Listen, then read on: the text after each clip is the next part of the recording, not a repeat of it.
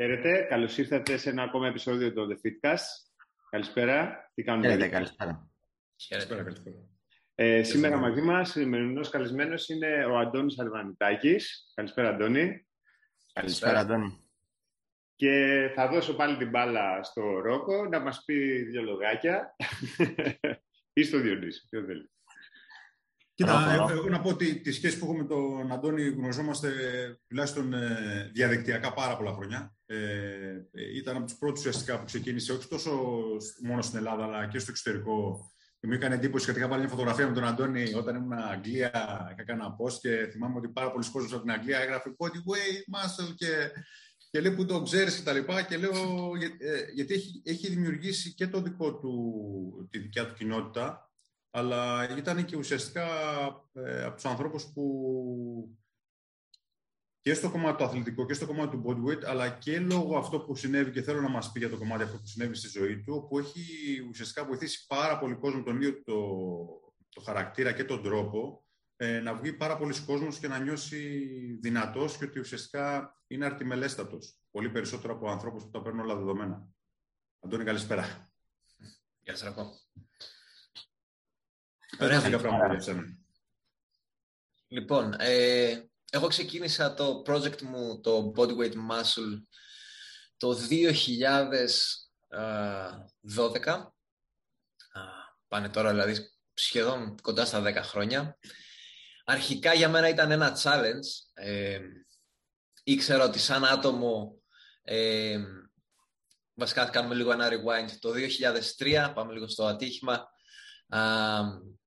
Το 2008 δουλεύοντας στη Θεσσαλονίκη part-time job, pizza delivery, ενώ παράλληλα έκανα και τις σπουδές μου, τελείωνα τα ΤΕΦΑΑ, την Γυμναστική Ακαδημία, και ήμουν και βοηθός προπονητής στο Ναυτικό Όμιλο Καλαμαριάς. Έχω ένα ατύχημα, συγκρούομαι με αυτοκίνητο, πετάω από ό,τι μου είπαν μετά κοντά στα 22 μέτρα, πέφτω στο έδαφος. Αρχικά αδρεναλίνη, έντασης και τα λοιπά, δεν νιώθεις τίποτα, δεν πονάς. Κοιτάω κάτω, βλέπω το πόδι μου, τα πράγματα δεν δείχνουν καλά. Λίγο γραφικό disclaimer για αυτούς που η επόμενη σκηνή, αλλά βλέπω στην ουσία τον αστράγαλο του ποδιού μου να έχει διπλώσει πάνω στο γόνατο. Με το τζιν δεν μπορώ να δω ξεκάθαρα τι συμβαίνει από κάτω, αλλά λέω ok, δεν είναι καλή εικόνα μάλλον αυτό. Σιγά σιγά έρχεται και ο πόνος. Ασθενοφόρο, πάω νοσοκομείο. Fast forward, είμαι 6 εβδομάδες στο νοσοκομείο. Προσπαθούν να σώσουν το πόδι μου. Καταλήγω με ένα πόδι το οποίο έχει χάσει μήκος. Έχουμε βάλει πάνω συστήματα για να γίνει επιμήκυνση, για να γίνει ανάρρωση, η οποία μου λένε στην αρχή θα διαρκέσει 1 χρόνο. Ο 1 χρόνος γίνονται 2,5 χρόνια. Εν τέλει φεύγω από Ελλάδα να δοκιμάσω την τύχη μου και αλλού, στην Ολλανδία, αλλά 3 χρόνια εκεί. Ξανά fast forward, μετά από 13 εγχειρήσεις, οι οποίες δεν καταλήγουν να με βοηθήσουν στο να αποκτήσω πάλι ένα πόδι λειτουργικό, αποφασίζουμε με τους χειρούργους μου στην Ολλανδία να κάνουμε τον ακροτηριασμό. Και από εκεί και πέρα ξεκινάω ξανά τη ζωή μου με ένα προσθετικό μέλος. Το challenge για μένα εκείνη τη στιγμή είναι ότι, σαν επίσης πολύ εσωστρεφές άτομο, είτε θα το πάρω... Δεν ξέρω αν είναι η σωστή λέξη, αλλά ας το πούμε έτσι, είτε θα το πάρω κομπλεξικά και θα είναι κάτι που θα κρύβω το μεγαλύτερο κομμάτι της ζωής μου, όπως συμβαίνει σε πολλούς, ιδίως στην Ελλάδα και στην Ευρώπη. Οι Αμερικάνοι είναι λίγο πιο cool όσον αφορά αυτό το θέμα. Ή λέω, ποιος είναι ο καλύτερος τρόπος στο να ξεμπλοκάρω, ρε παιδί μου, και να μην έχω κόλλημα, ή θα το βγάλω όσο πιο γίνεται στη φόρα, ρε παιδί μου. Ξεκινάω το κανάλι μου στο YouTube. Ξεκινάω το challenge, ένα fitness challenge, ότι θα ξαναβρω τη χαμένη μου φόρμα, γιατί ενώ πριν τα ατύχημα ήμουν σε εξαιρετική φόρμα, έκανα και πρωταθλητισμό, κάνω καγιάκ και τα λοιπά. Μετά από 6 χρόνια κυρίως απραγίας και πολλά από αυτά τα χρόνια επίσης στο κρεβάτι, έχω χάσει τελείως τη φόρμα μου, οπότε βάζω αυτό το challenge να ξαναβρω σε φόρμα και ξεκινάω και το κανάλι μου στο YouTube, όπου καταγράφω το fitness ταξίδι μου. Έτσι γεννήθηκε το Bodyweight Muscle. Αρχικά δεν ήταν εύκολη η πρόσβαση σε γυμναστήριο, οπότε ξεκίνησα να γυμνάζομαι με το βάρος του σώματος, ενώ παλαιότερα γυμναζόμουν κανονικά με βάρη κτλ. Βλέπω ότι, ενώ πίστευα στην αρχή ότι θα μπορούσα να βρω μια βασική φόρμα με την καλλισθενική γυμναστική, με τη γυμναστική με το βάρος του σώματος. Συνειδητοποιώ ότι μπορώ να χτίσω κάτι πολύ παραπάνω, έτσι. Οπότε ενθουσιάζομαι με το πόσα μπορούν να προσφέρουν τα calisthenics, η γυμναστική με το βάρος του σώματος, και αποφασίζω από εδώ και πέρα ότι θα πέσω με τα μούτρα σε αυτό, στο bodyweight training. Εκείνη την περίοδο στο YouTube τα βίντεο που υπήρχαν ήταν πιο πολύ βίντεο από άτομα που κάνανε πιο ακροβατικά calisthenics ή urban calisthenics όπως λέγονται. Πιο πολύ τα front levers, τα muscle ups, έτσι, τα πιο τύπου tricks εν οργάνιο γυμναστικής και τα λοιπά, τα οποία δεν ήταν τόσο βέβαια προσιτά στον γενικό πληθυσμό. Ή άμα δεν είχες ένα background σαν εν οργανίστας, ήταν κάτι το οποίο έδειχνε cool στο βίντεο, στο YouTube, αλλά δεν ήταν κάτι για μένα προσιτό στους περισσότερους και δεν ήταν και κάτι ασφαλής, έτσι. Συνειδητοποίησα σε βάθος χρόνου ότι κάνοντας τέτοιου τύπου κόλπα αρχίζεις και έχεις προβλήματα, αρχίζουν οι πόνοι στους αγκώνες, στους ώμους, οπότε θεωρώ ότι θέλω να βρω ένα μοντέλο πιο φιλικό προς το γενικό πληθυσμό, έτσι, ένα τύπο γυμναστικής με το βάρος του σώματος που είναι προσβάσιμο σε όλους όμως, είτε είσαι τελείως αρχάριος, είτε έχεις κάποια εμπειρία στο κομμάτι της ενδυνάμωσης. Οπότε έτσι ξεκινάω ένα κανάλι στο YouTube και ένα project με λίγο πιο δική μου υπογραφή, πιο δικό μου style, καλλισθενική γυμναστική στην ουσία, η οποία εστιάζει στο κομμάτι της ενδυνάμωσης, της φυσικής κατάστασης, δεν ασχολείται με τα πιο flashy moves, παιδί μου, και τις φιγούρες που κάνουν οι περισσότεροι, και έτσι γεννιέται στην ουσία το Bodyweight Muscle. Τότε αρχικά Homemade Muscle, γιατί ξεκίνησα από το σπίτι. Αργότερα έγινε ένα μικρό rebranding και το project ονομάστηκε Bodyweight Muscle. Εγώ θα κρατηθώ στο κομμάτι του δύο βασικά. Ένα κομμάτι ήταν αυτό που είπες, η πρόσβαση στο γυμναστήριο. Θέλω να μιλήσουμε λίγο τι θες να πεις γι' αυτό. Και το δεύτερο είναι τι είναι αυτό, γιατί σίγουρα ήταν κάποιος άνθρωπος, ήταν κάποια σκέψη που σε έβαλε να δράσεις και όχι να αντιδράσεις με ένα κακό εαυτό, αλλά να δράσεις ένα καλό εαυτό και να φτάσεις σε αυτό που είσαι σήμερα. Τι ήταν αυτό που σε πήρε από το «δεν έχω χάσει ένα μέλος, έχω κερδίσει τον εαυτό μου, έχω ξαναγνωριστεί με τον εαυτό μου». Αυτό με ενδιαφέρει πάρα πολύ βασικά. Να μου πεις τι ήταν αυτό, ή αυτός, ή αυτή, ή... Ναι, για μένα το ατύχημά μου εν τέλει κατέληξε να είναι κάτι θετικό, διότι ξαναγεννήθηκα από τις τάχτες μου. Στην ουσία μπήκα σε έναν τρόπο ζωής, σε ένα lifestyle αυτοβελτίωσης, άρχισα να ψάχνω με διάφορα πράγματα. Το πρώτο πράγμα με το οποίο ασχολήθηκα ήταν ο διαλογισμός, κάτι που ο παλαιός μου εαυτός δεν θα ασχολούνταν ποτέ μαζί, δεν θα έκανε κάτι ποτέ τέτοιο. Διότι ήταν πάντα στο μυαλό μου κάτι πιο hippie, πιο... ναι, όχι τόσο science-based. Παρ' όλα αυτά, αργότερα ανακάλυψα ότι υπάρχει και πολλή επιστήμη πίσω από το mindfulness meditation. Οπότε γενικά άρχισα να μπαίνω σε αυτό το ταξίδι εσωτερικής αναζήτησης και αυτοβελτίωσης, και βρήκα για πρώτη φορά στη ζωή μου πολύ ενδιαφέρον στο να εξελιχθώ σαν άνθρωπος, στο να θέτω μεγαλύτερους στόχους, στο να κυνηγάω τα όνειρά μου. Μέχρι εκείνη τη στιγμή δηλαδή δεν σκεφτόμουν ποτέ να ξεκινήσω κάτι δικό μου, ένα δικό μου τρόπο άσκησης, ένα δικό μου project στο ίντερνετ. Ποτέ μου δεν θα άνοιγα μια κάμερα να μιλήσω, τελείως ενάντια στο χαρακτήρα μου σαν εσωστρεφές άτομο, και ακόμα σήμερα είναι κάτι με το οποίο θα έλεγα ότι ζορίζομαι, αλλά το βλέπω και σαν πρόκληση, οπότε μου αρέσει, ότι γενικά ό,τι φοβάμαι και με ζορίζει, μου αρέσει να πέφτω με τα μούτρα σε αυτό. Οπότε άνοιξε για μένα μία πόρτα την οποία δεν θα άνοιγα ποτέ μου, αν δεν είχα το ατύχημα. Αυτό. Όσον αφορά για την πρόσβαση που είπες προηγουμένως, τι ακριβώς εννοείς? Ναι. Στη φάση εκείνη ήμουνα επίσης, μιλάμε έτσι για... ένα άτομο το οποίο είχε το ατύχημά του στα 22-23 και όλη η ζωή έμεινε στάσιμη. Δηλαδή, βλέπεις όλο σου, ο περίγυρος, οι φίλοι και τα λοιπά προχωράνε, τελειώνουν σπουδές, ξεκινάνε δουλειές και εσύ είσαι στάσιμος, γιατί είσαι ένα μεγάλο κομμάτι των εκείνων των 5 χρόνων ήμουν στην ουσία στο κρεβάτι, είτε ανάρωνα από την προηγούμενη μου εγχείρηση, είτε περίμενα την επόμενη. Όλοι προχωρούσαν με τη ζωή τους, εγώ δεν μπορούσα, δεν είχα ούτε την ψυχολογία να ασχοληθώ, να πεις ότι θα κάτσω να μελετήσω, θα κάνω κάποιο... Δεν ήταν και πολύ της μόδας τότε τα online courses. Οπότε χαράμισα 5 χρόνια, τα οποία, μετανιώνω τώρα, αλλά it is what it is. Δεν έκανα κάτι, ενώ θα μπορούσα, αλλά στην ουσία αυτό που συνέβη μετά, 5 χρόνια δεν έχω δουλέψει, δεν έχω κάνει κάτι στη ζωή μου και πρέπει να βρω τρόπο να ξαναπώ πίσω, έτσι, να ξαναβρω το ρυθμό μου. Οικονομικά χάλια, ήταν και ένας έξτρα λόγος που δεν πήγα στο γυμναστήριο. Οποιοδήποτε περιττό έξοδο εκείνη την περίοδο το απέφευγα, και θα έλεγα ότι το μόνο budget που είχα εκείνη την περίοδο ήταν γύρω στα 30 έξτρα ευρώ το μήνα, οπότε πήρα μια μεγάλη απόφαση τότε. Είτε ξοδεύω αυτό το μικρό ποσό που περισσεύει στο να αυτοεξελιχθώ, στο να μελετήσω, να αγοράσω βιβλία, να αγοράσω courses κτλ. Είτε το ξοδεύω, όπως θα έκανε ένα μεγάλο κομματικός μου, στο να βγω ένα σουκούρε, παιδί μου, με τους φίλους μου, να ξεδώσω, να κάνω και να ράνω.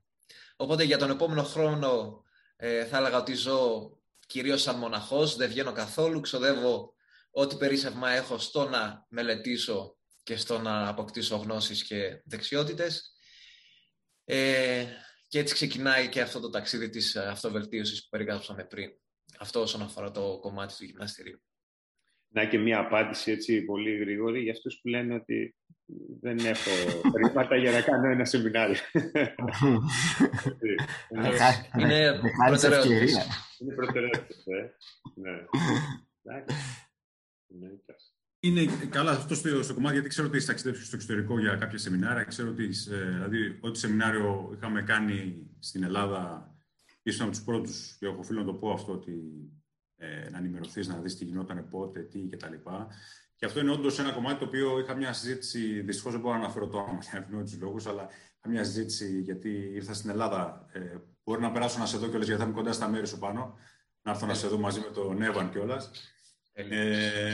Στο κομμάτι ότι, το είπαμε και προηγουμένως, ότι ένας άνθρωπος ο οποίος ασχολείται με τη φυσική άσκηση, ένας άνθρωπος ο οποίος προπονεί ανθρώπους, έτσι, πρέπει να υπάρχει μία, όπως υπάρχει στο εξωτερικό, που σου λέει ότι για να μπορέσεις να συνεχίσεις να έχεις αυτή την άδεια, έτσι, δεν είναι ότι κάναμε 4 χρόνια και ξεκινήσαμε, κάναμε 4 χρόνια και αρχίσαμε να έχεις συγκεκριμένους πόντους, συγκεκριμένες ώρες όπου έχεις σε κάποια σεμινάρια, τα οποία είναι επιστοποιημένα σεμινάρια. Δεν έκανε ο αδερφούλης εδώ δίπλα ένα σεμινάριο και πήγε και το παρακολούθησε για να πάρω το χαρτί. Από πιστοποιημένους οργανισμούς, έτσι, οι οποίοι άνθρωποι έχουν πληρώσει αρκετά λεφτά για να πάρουν αυτή την πιστοποίηση. Δεν είναι έτσι, και οι οποίοι κάθε χρόνο και αυτοί περνάνε ουσιαστικά το αντίστοιχο για να μπορέσουν να έχουν αυτό το credibility, εν πάση περιπτώσει, της πιστοποίησης. Να κάνουν τις πρώτες βοήθειες κάθε χρόνο, να κάνουν κάποιες 15 με 20 ώρες τουλάχιστον. Μέσα στον χρόνο για να μπορέσουν να κρατήσουν την άδεια. Είτε σαν δεν με νοιάζει τώρα, ΤΕΦΑΑ, personal training, ας το πούμε όπως είναι, γιατί θα ξεκινήσουμε άλλο κουτί τώρα. Ποια είναι η άποψή σου εσένα τα τελευταία χρόνια γύρω από αυτό, για το κομμάτι που λες, γιατί σαν μοναχός όπως είπες, και γιατί δεν είναι τυχαίο ότι η στάση εκεί που η στάση, έτσι που σε γνωρίζει ο κόσμος, έχεις γράψει 6 βιβλία. Δεν θυμάμαι ούτε εγώ. Είναι μερικά short reads, μικρά όπως τα λένε στο Amazon.com, και είναι βασικά δύο πιο κανονικού μεγέθους. Και το πρώτο βήμα που έχεις κάνει ήταν ένα εξαιρετικό βιβλίο, το Bodyweight Muscle, αν θυμάμαι καλά το έχεις πει. Το πρώτο ήταν το Homemade Muscle, το σαν κανονικό βιβλίο, ρε παιδί μου, κανονικού μεγέθους, και το δεύτερο ήταν το Bodyweight Muscle και κάποια short reads, μικρά τύπου γρήγορης ανάγνωσης που υπάρχουν σε ψηφιακή μορφή. Θα βάλουμε και τη σελίδα σου από κάτω στα comments για να μπορέσει να σε βρει ο κόσμος και για το κομμάτι της προπόνησης. Αλλά η εκπαίδευση, από πού ξεκινάει? Η εκπαίδευση. Εγώ ξεκινώντας τα ΤΕΦΑΑ περίμενα ότι θα βρω αρχικά μια σχολή στην οποία πέρασα με ενθουσιασμό. Έτσι. Ήταν όντως αυτό που ήθελα, αυτό που λάτρευα. Περίμενα ότι θα βρω ένα μεγάλο κομμάτι κόσμου που θα είναι σαν εμένα, που θα έχει όρεξη, πάμε να κάνουμε προπόνηση, πάμε κτλ. Βρήκα εν τέλει... θα πω ότι δεν ταιριάξα στα ΤΕΦΑΑ. Μου ήταν δύσκολο να κάνω παρέες. Οι παρέες μου ήταν από άλλες σχολές και από το ναυτικό όμιλο της Καλαμαριάς, όπου δούλευα και σαν προπονητής και έκανα πρωταθλητισμό. Οι περισσότεροι ήταν τύπου μπάλα, πάοκ, πάμε στοίχημα, φραπέ, τέτοιο στυλ. Δεν το κατακρίνω, απλά δεν ήταν το δικό μου στυλ, έτσι. Οπότε προσωπικά ζορίστηκα. Ζορίστηκα και στο κομμάτι της γνώσης. Σίγουρα υπήρχαν τότε και εξαιρετικοί καθηγητές, αλλά υπήρχαν και καθηγητές με τους οποίους, ας το πούμε απλά, εγώ δεν ήμουν ευχαριστημένος. Οπότε αυτό μου δημιούργησε μια, ίσως ακραία λέξη, αλλά ίσως και αποστροφή στην αρχή για τα ΤΕΦΑΑ. Εκεί που μπήκα ενθουσιασμένος, ξενέρωσα και σταμάτησα να ασχολούμαι σοβαρά με τη σχολή. Περνούσα μεν μαθήματα που για μένα ήταν ενδιαφέροντα, αλλά ό,τι δεν είχε ενδιαφέρον το άφησα στην άκρη, οπότε κατέληξα να χρωστάω πάρα πολλά μαθήματα και εν τέλει, αφού πήρα το πτυχίο, θα πω ότι δεν είχα σε καμία περίπτωση τις γνώσεις που θα ήθελα να έχω έχοντας τελειώσει ένα τμήμα φυσικής αγωγής και αθλητισμού, έτσι. Διαφορετικά και τα πράγματα τότε και στα ΤΕΦΑΑ Θεσσαλονίκης. Θεωρώ ότι έχουν εξελιχθεί πολύ οι σχολές. Ακούω εξαιρετικά λόγια και για τα ΤΕΦΑΑ Αθηνών και για άλλες. Και οι σχολές, οι personal σχολές, ακούω πολύ καλά λόγια για πολλές από αυτές. Πέρα από όλα αυτά, εγώ θα έλεγα ότι η πραγματική γνώση ξεκίνησε αφού τελείωσα τα ΤΕΦΑΑ και αφού μπήκα σε αυτόν τον δρόμο της αυτοβελτίωσης και άρχισα να βρίσκω τον εαυτό μου και να βρίσκω το πάθος μου ξανά για τη γυμναστική. Δηλαδή, από τότε που άρχισα να ξανασχολούμαι, δεν υπήρξε μήνας που δεν θα τελειώνα τουλάχιστον ένα βιβλίο, που δεν θα έκανα κάποιο course, που έτσι, δεν θα ασχολούμουν πολύ ενεργά με το κομμάτι της μάθησης. Και θεωρώ ότι από τότε άρχισα πραγματικά να μαθαίνω. Ένα κομμάτι αυτό και ένα κομμάτι η εμπειρία που έρχεται μέσω από την πράξη, έτσι. Το ότι κάθε μου προπόνηση ήταν ένας τρόπος να μελετώ αυτά που κάνω, αυτά που μοιράζομαι με τον κόσμο. Και αυτό πολύ σημαντικό. Θεωρώ ότι δεν μπορείς να είσαι καλός γυμναστής χωρίς τη γνώση, αλλά ούτε χωρίς την πράξη, έτσι. Ούτε να είσαι το άτομο που φοράει μόνο σε εισαγωγικά την επιστημονική ποδιά, ούτε το άτομο που είναι μόνο με το tank top και κάνει στήθος δικέφαλα κάθε μέρα.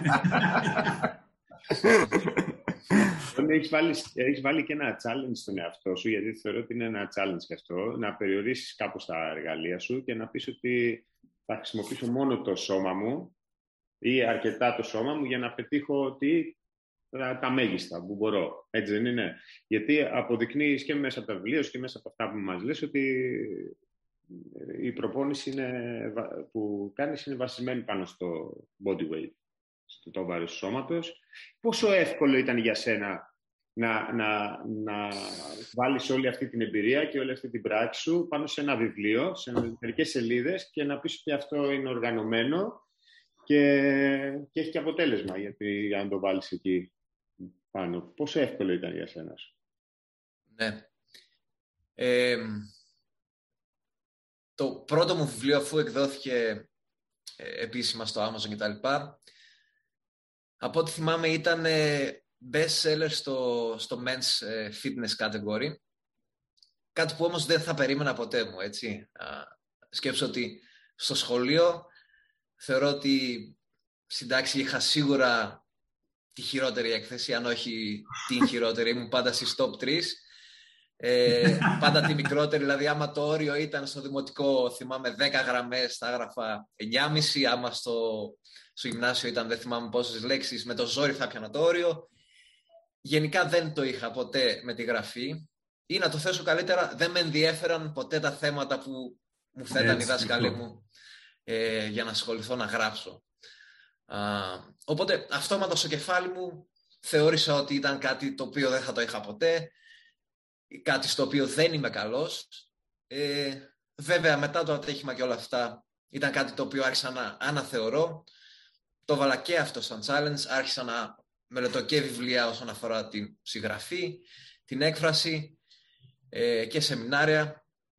Το πρώτο μου βιβλίο, η πρώτη φορά που το έκδοσα ήταν στο ίντερνετ βασικά, ένα PDF, θεωρώ ότι ήταν χάλια, πούλησε, ξέρω εγώ, 10 αντίτυπα νομίζω, και αυτά υποθέτω από τους συγγενείς μου.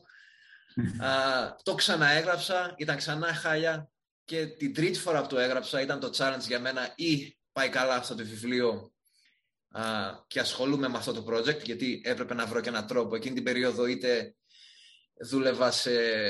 Έκανα ό,τι δουλειές μπορείς να φανταστείς. Υπόγειες κουζίνες στο Άμστερνταμ που δούλευα service, έφτιαχνα σάντουιτς. Κάποιες άλλες δουλειές μετά σε γραφεία έτσι, πιο corporate, που δεν μου άρεσαν.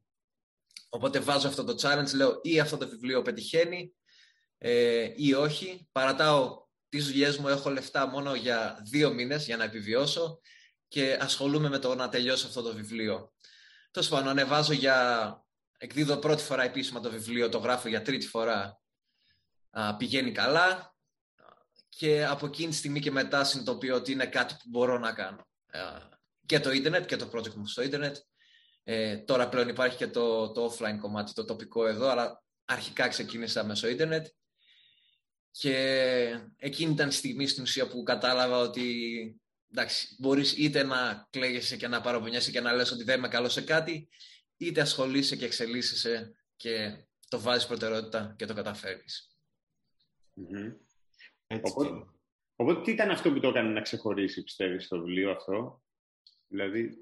Το βιβλίο, θεωρώ, και η ιστορία μου. Ναι, και η ιστορία. Και από εκεί και πέρα, όσο αναφέρω το κομμάτι της άσκησης, το ότι προσέγγισα το γενικό κομμάτι του πληθυσμού που ήθελε να ασχοληθεί με την καλλισθενική γυμναστική και δεν ασχολήθηκα με το τι ήταν τότε στη μόδα, έτσι, τα πιο urban calisthenics, mm-hmm. τα οποία ναι μεν είναι ωραία στο μάτι, αλλά δεν είναι για όλους, έτσι. Είναι ωραία Instagramικά. Γιατί γίνεται χαμός και εδώ Θεσσαλονίκη, ειδικά, ξέρεις, γίνεται μακελιό έξω στα πάρκα. Είναι πολύ σημαντικό αυτό που είπε, γιατί το έχουμε δει ότι ουσιαστικά όλο αυτό το κομμάτι, ήμασταν εμείς οι λίγοι τρελοί, εν πάση περιπτώσει, που κάναμε μονόζυγο, εν πάση περιπτώσει, που για πολλοί κόσμοι με το calisthenics, και θα μας πεις ουσιαστικά τι είναι πέρα από το κομμάτι του calisthenics, και δεν είναι μόνο η κολοτούμπες που βλέπουμε και όλα αυτά τα ακροβατικά.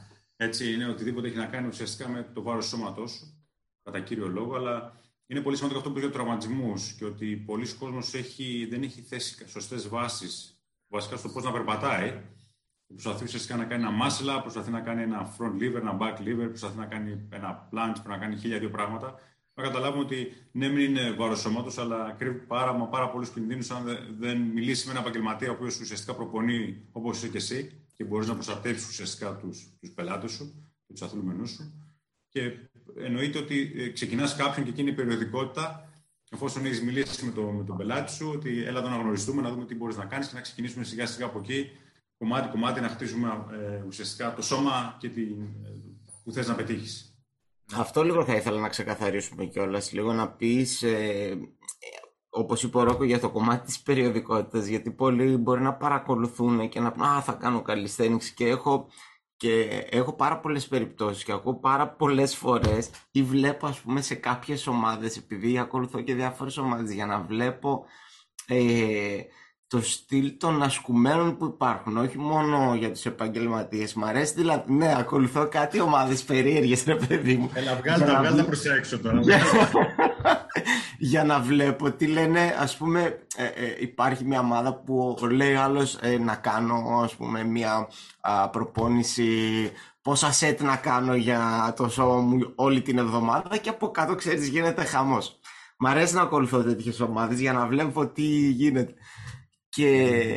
Και πάρα πολλοί έχουν να κάνουν με αυτό το κομμάτι, με το calisthenics. Λέει να αρχίσω calisthenics, ωραία, θα πάω να μπω στο YouTube, θα δω, ξέρω εγώ, τι και πώς. Πώς το βλέπεις εσύ αυτό το κομμάτι? Ναι, ίσως ήταν και ένας άλλος, κάτι που δεν ανέφερα πριν, που ως απάντηση στον Ιωάννη, κάτι που έκανε ενδιαφέρον το πρώτο βιβλίο, ότι υπήρχε ένα βιβλίο με περιοδικότητα πάνω στο κομμάτι της γυμναστικής με το βάρος του σώματος. Τώρα όσον αφορά όλα αυτά, εγώ όταν ήμουνα στην Ολλανδία, δηλαδή τότε αρχικά αφού έκανα την τελευταία μου εγχείρηση ήμουνα στην Ολλανδία,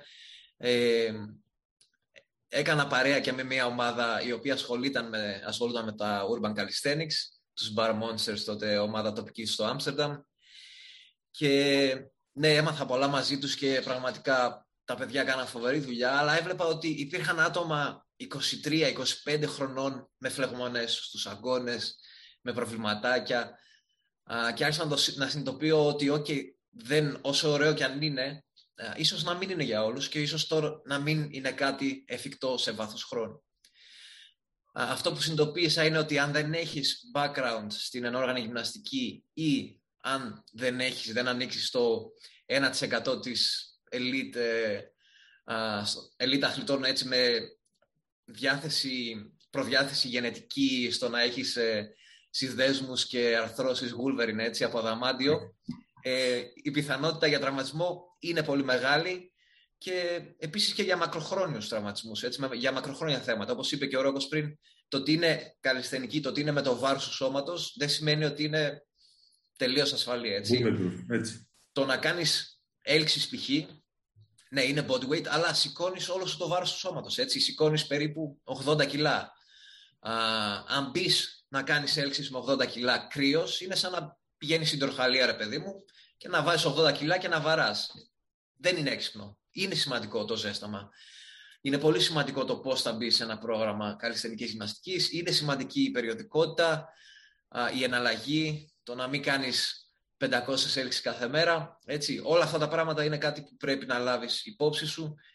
Και για μένα ίσως ακουστεί αυστηρό, αλλά θεωρώ ότι τα Urban Calisthenics δεν είναι για όλους, ιδίως από τα 27-30 και μετά, που το σώμα έτσι αρχίζει και αλλάζει το πόσο γρήγορα αναρρώνει, ορμόνες κτλ. Είναι όλα αυτά παράγοντα που αλλάζουν. Να τα ακούνε αυτοί, γιατί εμείς είμαστε νέα παιδιά. Για τους άλλους, για τους γέρους. Και αυτό ήθελα να σε ρωτήσω και εγώ, δεν είσαι ωραία τέτοια βάσα.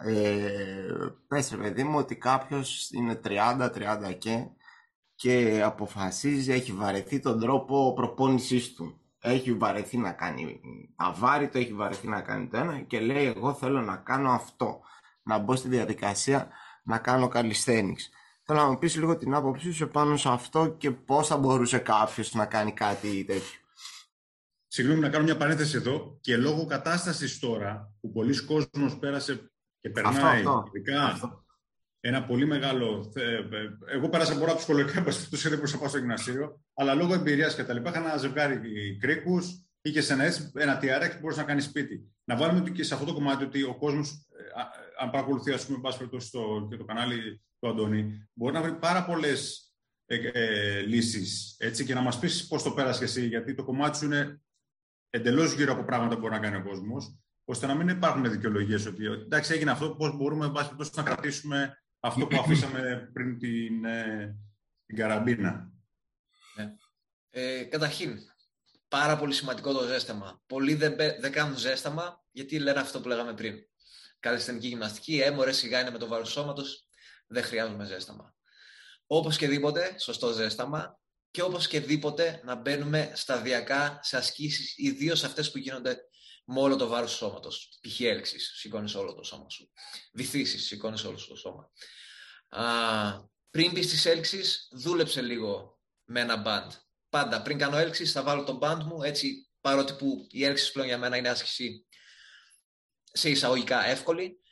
Πάντα θα κάνω μερικά easy sets, όπως τα λέω, εύκολα σετάκια, με λάστιχο για να ζεσταθεί το σώμα. Όπως μπαίνει σταδιακά έτσι στην τροχαλία. Βάζεις λίγα κιλά στην αρχή, έτσι και στις έλξεις μπες σιγά, έτσι και στις βυθίσεις. Κάνε λίγα εύκολα σετάκια στην αρχή, αφού του κάνεις ένα γενικό ζέσταμα και μπες σταδιακά, νούμερο 1. Νούμερο 2, έχει περιοδικότητα και έχει εναλλαγή στις ασκήσεις σου. Δηλαδή, άμα κάνεις σήμερα 6 σετ έλξεις, αύριο άλλαξε λίγο το κινητικό μοτίβο, έτσι. Μπορείς να κάνεις ξανά pull, αλλά κάνε κοπηλατική π.χ. Ανάστροφη κοπηλατική, inverted rows. Αν κάνεις σήμερα βυθίσεις, ξεκούρασε λίγο τους ώμους σου από αυτό το κινητικό μοτίβο, αύριο κάνε κάμψεις, άλλαξε λίγο τις γωνίες. Αυτά τα δύο δηλαδή για αρχή, άμα τηρείς, έχεις μειώσει την πιθανότητα τραυματισμού και φλεγμονής, θα έλεγα κατά 90%.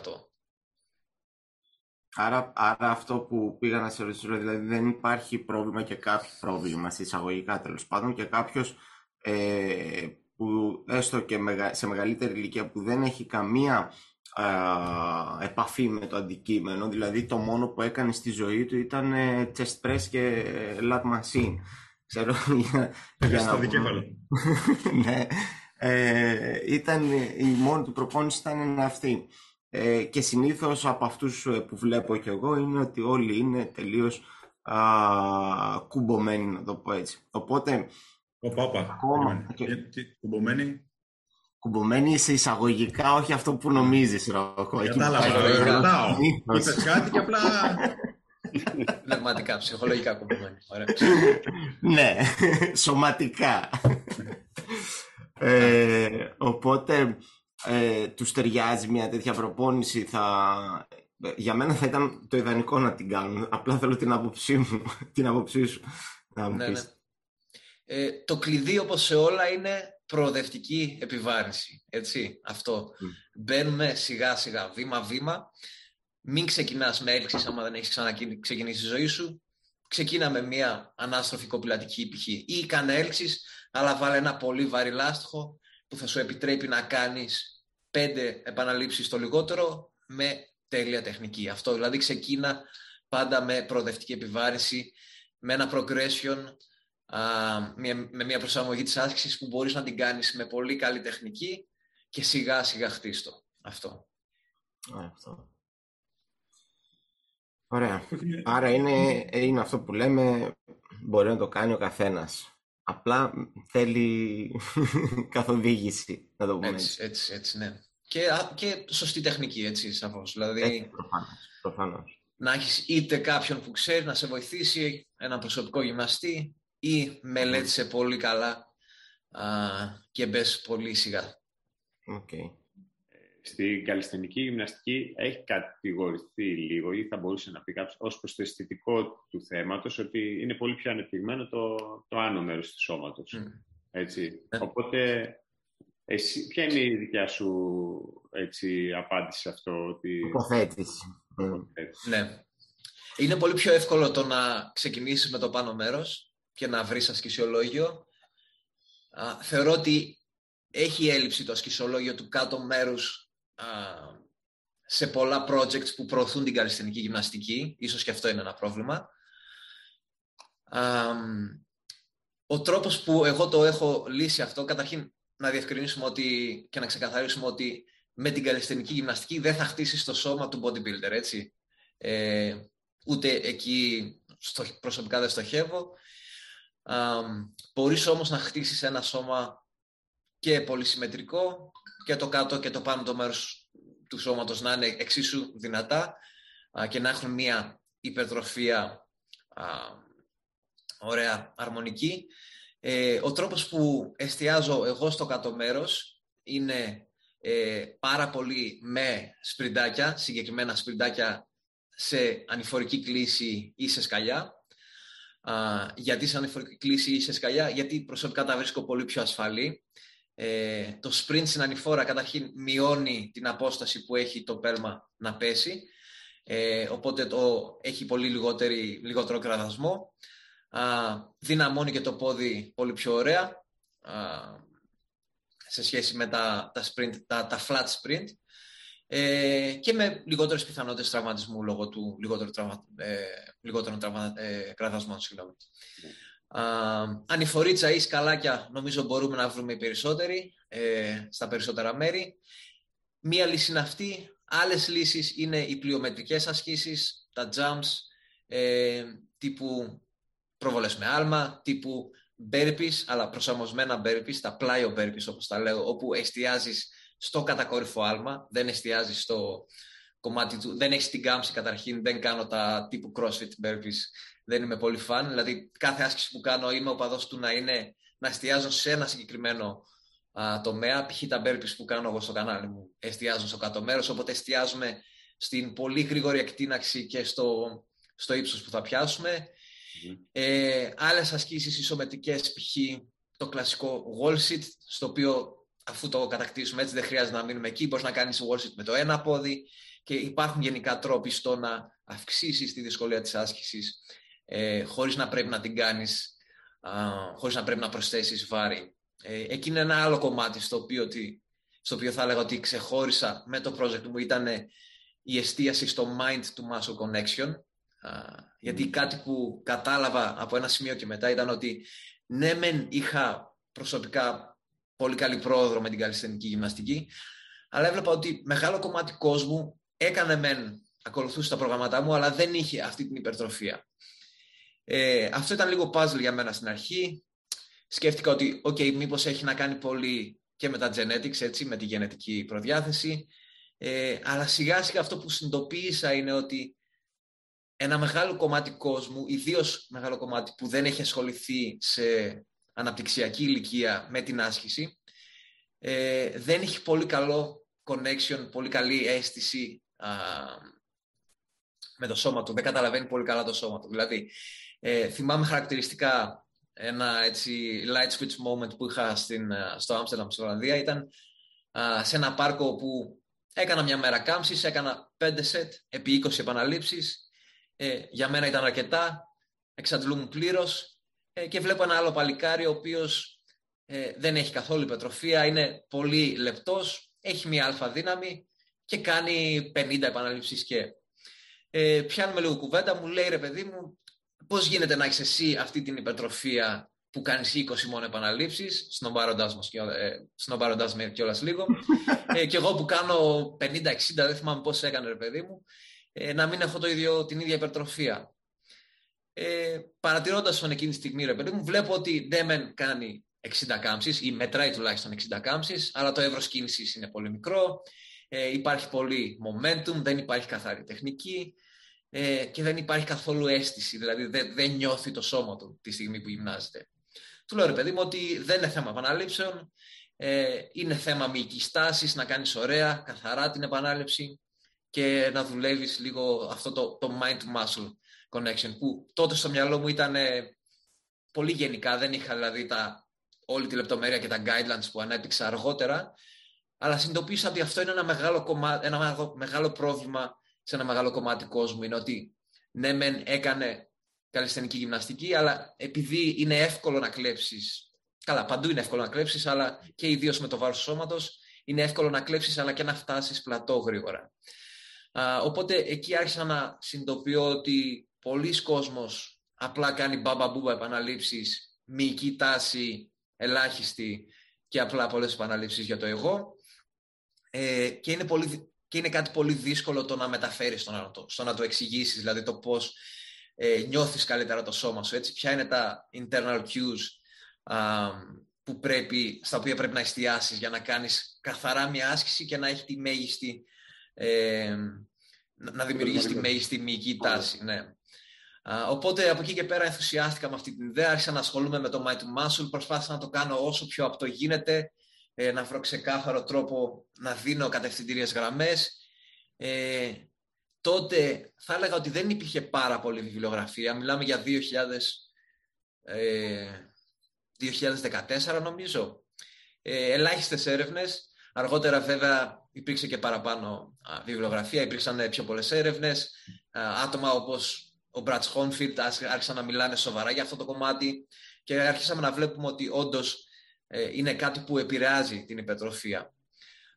Συνειδητοποίησα ότι είναι κάτι πάρα πολύ σημαντικό για την καλλισθενική γυμναστική, για την γυμναστική με το βάρος του σώματος, γιατί δεν έχεις μεν τη δυνατότητα να προσθέσεις βάρος συνήθως, αλλά χρησιμοποιώντας το mind to muscle στο έπακρο, μπορείς να αυξήσεις τη δυσκολία της άσκησης για να μην έχεις αυτά τα πλατό και να συνεχίσεις να έχεις αυτή την υπερτροφία και εξέλιξη. Οπότε, άλλος ένας νομίζω παράγοντας που έκανε το project μου λίγο να ξεχωρίσει και έδωσε στον κόσμο περισσότερο,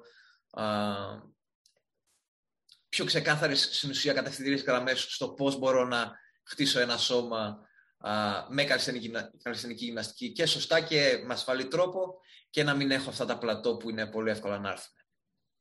Έχει πολύ μεγάλο ρόλο αυτό. Το περάσαμε με κάτι αθλητές σε ένα ξενοδοχείο που θυμάμαι είχα μιλήσει με τον Ισραήλ πριν κάποια χρόνια και μου λέει, όταν περνάμε σε κάποιο ξενοδοχείο, λέει, γιατί πολλοί λένε ότι το bodyweight δεν κάνει καμία διαφορά. και είχε τρελαθεί γιατί δεν του άρεσε αυτό το statement που είχε πει κάποιος σε ένα συνέδριο. Και λέει, όταν πήγαινα λέει, και σε ένα ξενοδοχείο και δεν υπήρχε γυμναστήριο, έκανα λέει 200 air squat και μετά θα συνέχιζα με 300 lunges, με 300 προβολές. Όποιος θεωρεί λέει, ότι δεν κάνει τίποτα λέει το bodyweight, ας το δοκιμάσει. Και ήμασταν, θυμάμαι, στην Αυστραλία, ήμασταν με ένα αθλητή μου και δεν μπορούσαμε να πάμε σε κάποιο γυμναστήριο, πρέπει να περιμένουμε 2 μέρες. Και κάναμε αυτό το πράγμα. Ξεκινήσαμε τον πρώτο όροφο, πήγαμε στο 300 με τα σκαλοπάτια. Κάναμε 200 σκοτ και 300 προβολές. Σε πληροφορώ. Εγώ δεν μπορούσα να προπατήσω την άλλη μέρα. Και να μην ξεχνάμε και τον όγκο προπόνησης, το σωστό όγκο προπόνησης. Δεν λέμε τώρα να πει κάποιος να πει ότι έκανα ένα τονάζ 10 τόνους εκείνη την ημέρα ή 5 τόνους ή έκανα 300 επαναλήψεις. Είναι αν αυτές οι 300 επαναλήψεις όντως μετράνε, όπως είπες πριν. Ναι. Είναι πάρα πολύ σημαντικό. Και με τον Γιάννη είχαμε ουσιαστικά αυτή την κουβέντα πριν καιρό. Μας που συζητάγαμε για το κομμάτι του όγκου. Και εκεί μπαίνει και η περιοδικότητα. Όσον αφορά τώρα, δεν θα μιλήσω για το Σόινφελτ, αλλά όσον αφορά για το κομμάτι της υπερτροφίας, ακόμα είναι ένα κομμάτι το οποίο είναι πολύ θολό. Και ευτυχώς που υπήρχαν άνθρωποι οι οποίοι, όπως είπες, δεν φοράνε την ακαδημαϊκή ποδιά μόνο πλέον. Είναι άνθρωποι που ήρθαν από μπρος και γίνανε ακαδημαϊκοί και προσπαθούν να γεφυρώσουν αυτό το κομμάτι. Γιατί οι μεν που δεν είχαν ξαναμπεί ποτέ σε ένα γυμναστήριο δίνανε κατευθυντήριες οι οποίες δεν υπήρχε περίπτωση να γίνουν ποτέ. Έτσι. Και ευτυχώς ήρθαν κάποιοι άνθρωποι και είπαν: ξέρεις κάτι, αυτά έχουν δοκιμαστεί. Και το brain-mind connection που είναι πάρα πολύ σημαντικό και το βλέπουμε καθημερινά πόσο πολύ κερδίζει έδαφος. Μην ξεχνάμε τι είχε πει ο Σβαρτζενέγκερ τότε. Όταν λέει, έκανα προπόνηση λέει, στα χέρια μου, λέει, έβλεπε ότι μεγαλώνανε βουνά. Ναι, κάθε ουσιαστική επανάληψη λέει, ήταν. Ήταν ο πρώτος που εισήγαγε το τέτοιο στο fitness γενικότερα, νομίζω. Και εντάξει, και ο Πέρλ, που ήταν ο Bill Pearl, που ήταν από τις κορυφαίες προσωπικότητες του στον χώρο. Μην ξεχνάμε τον ιδρυτή της Nautilus, ο οποίος τα έλεγε από τότε, δηλαδή που είχε διαβάσει το Smoke and Glass, ένα από τα κορυφαία βιβλία βάσης γύρω. Ξεχνάω τώρα, το κόλλησε στο μυαλό μου, είναι η Ελλάδα. Σε αυτό. Και χαίρομαι που είναι και αυτό που πες, γιατί θέλω να μιλήσουμε για το κομμάτι του διαλογισμού, ότι κερδίζει συνέχεια και συνέχεια περισσότερο βάσης περιπτώσει έδαφος. Και με έρευνα, αλλά και anecdotal που λέμε, γιατί όλος ο κόσμος βλέπει βάση περιπτώσει τα αποτελέσματα. Δεν χρειάζεται να αποδείξουμε πάντα κάτι, εφόσον βλέπουμε ότι υπάρχει ένα αποτέλεσμα. Έτσι. Ναι, ναι. Γιάννη, τι θες να πεις? Να αποφύγουμε λίγο όμως το κομμάτι του life coaching. Εγώ ήθελα να πάω λίγο πάλι πίσω. Και πάμε εκεί που λες. Στο ότι να συμπληρώσω μάλλον ότι το mind connection, δηλαδή αυτό που το να συγκεντρωθείς ας πούμε στο μίσο, δεν είναι μόνο το ότι θα σου δώσει και πιο σωστή επιβάρυνση, θα φορτίσει τους μυς που πρέπει και θα δώσει την ένταση. Αλλά πιστεύω επειδή και η καλλισθενική, η γυμναστική, το body weight, βασίζεται πάνω στο μεγάλο, όχι όγκο προπόνησης, αν είναι στις πολλές επαναλήψεις, το να κάνω και λάθος τεχνική, πολλές επαναλήψεις είναι μεγαλύτερο κόστος ή λάθος ή να φέρουν τα φορτία. Πολύ μεγαλύτερο το κόστος από το να κάνω ας πούμε, λίγο περισσότερο βάρος για μερικά δευτερόλεπτα. Νομίζω βάσει φυσικής αυτό είναι το μεγαλύτερο κόστος, έτσι δεν ισχύει? Δηλαδή και γι' αυτό και το τρέξιμο, όπως το περιέγραψες πριν, είναι νομίζω έχει τόσους πολλούς τραυματισμούς.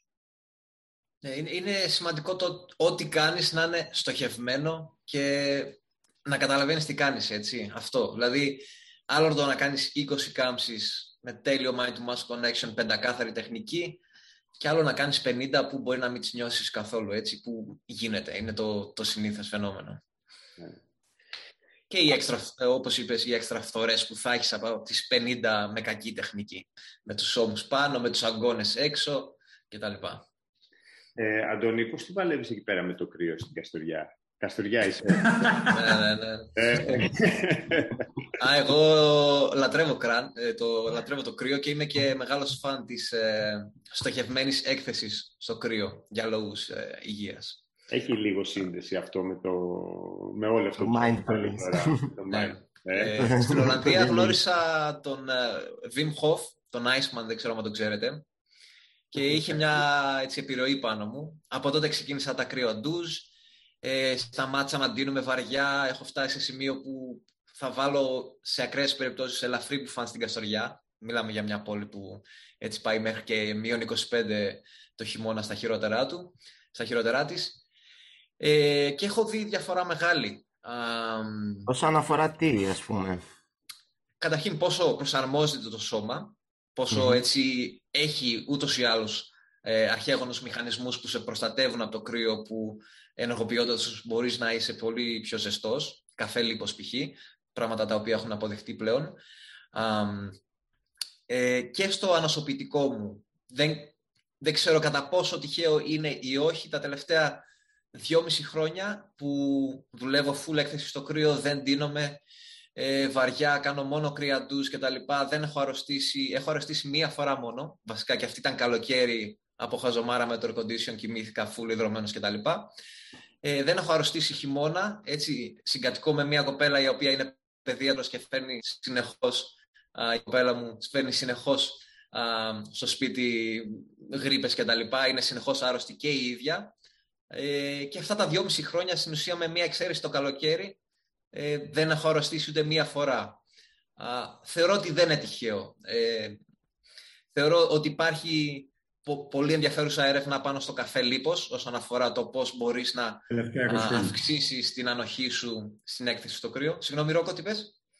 Τα τελευταία 20 χρόνια είναι όλο αυτό ουσιαστικά προσπαθούν να βρουν και από κομμάτι φαρμακολογικής άποψης ουσιαστικά για να δουν τις φαρμακοδυναμικές όπου μπορούν να ενεργοποιήσουν καθεαυτό το καφέ λίπος. Αλλά όντως και αυτό που λες, και από εκεί ξεκίνησε και ο Wim Hof ουσιαστικά, πάνω σε αυτό το κομμάτι πατάει τώρα. Ναι. Αυτό είναι πολύ σημαντικό. Κολυμπάω στη λίμνη το χειμώνα, δηλαδή είμαι γενικά όπου μπορώ να έχω έκθεση στο κρύο την επιδιώκω. Έχει να κάνει και με το meditation όλο αυτό το κομμάτι που λες, δηλαδή να προσπαθείς να συγκεντρωθείς σε όλο αυτό όπως αναφέρεις. Παίζει ρόλο. Παίζει, δηλαδή οι δεξιότητες του διαλογισμού μπορούν να χρησιμοποιηθούν στο να χτίσεις την ανοχή σου. Πάλι όπως όλα, σημαντικό έτσι προοδευτική επιβάρυνση, δηλαδή για άτομα που δεν το έχουν κάνει, όλη τη χρονιά ντύνονται βαριά, να μην ξεκινήσουν τώρα το χειμώνα να βγαίνουν έξω με το τισερ. Προφανώς δεν θα λειτουργήσει.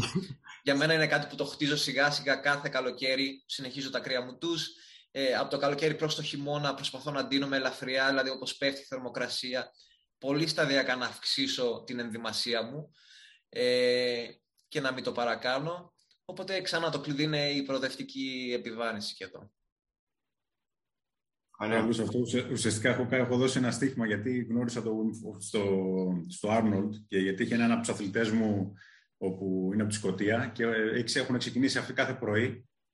Μπαίνουν στη λίμνη πάνω στη Σκωτία, βουτάμε στη θάλασσα, συγγνώμη. Και τους είπα 22 Δεκεμβρίου θα ανέβω πάνω στη Σκωτία, λέω να μπω μέσα, και ήταν ο Wim Hof εκεί και λέει καλό κουράγιο.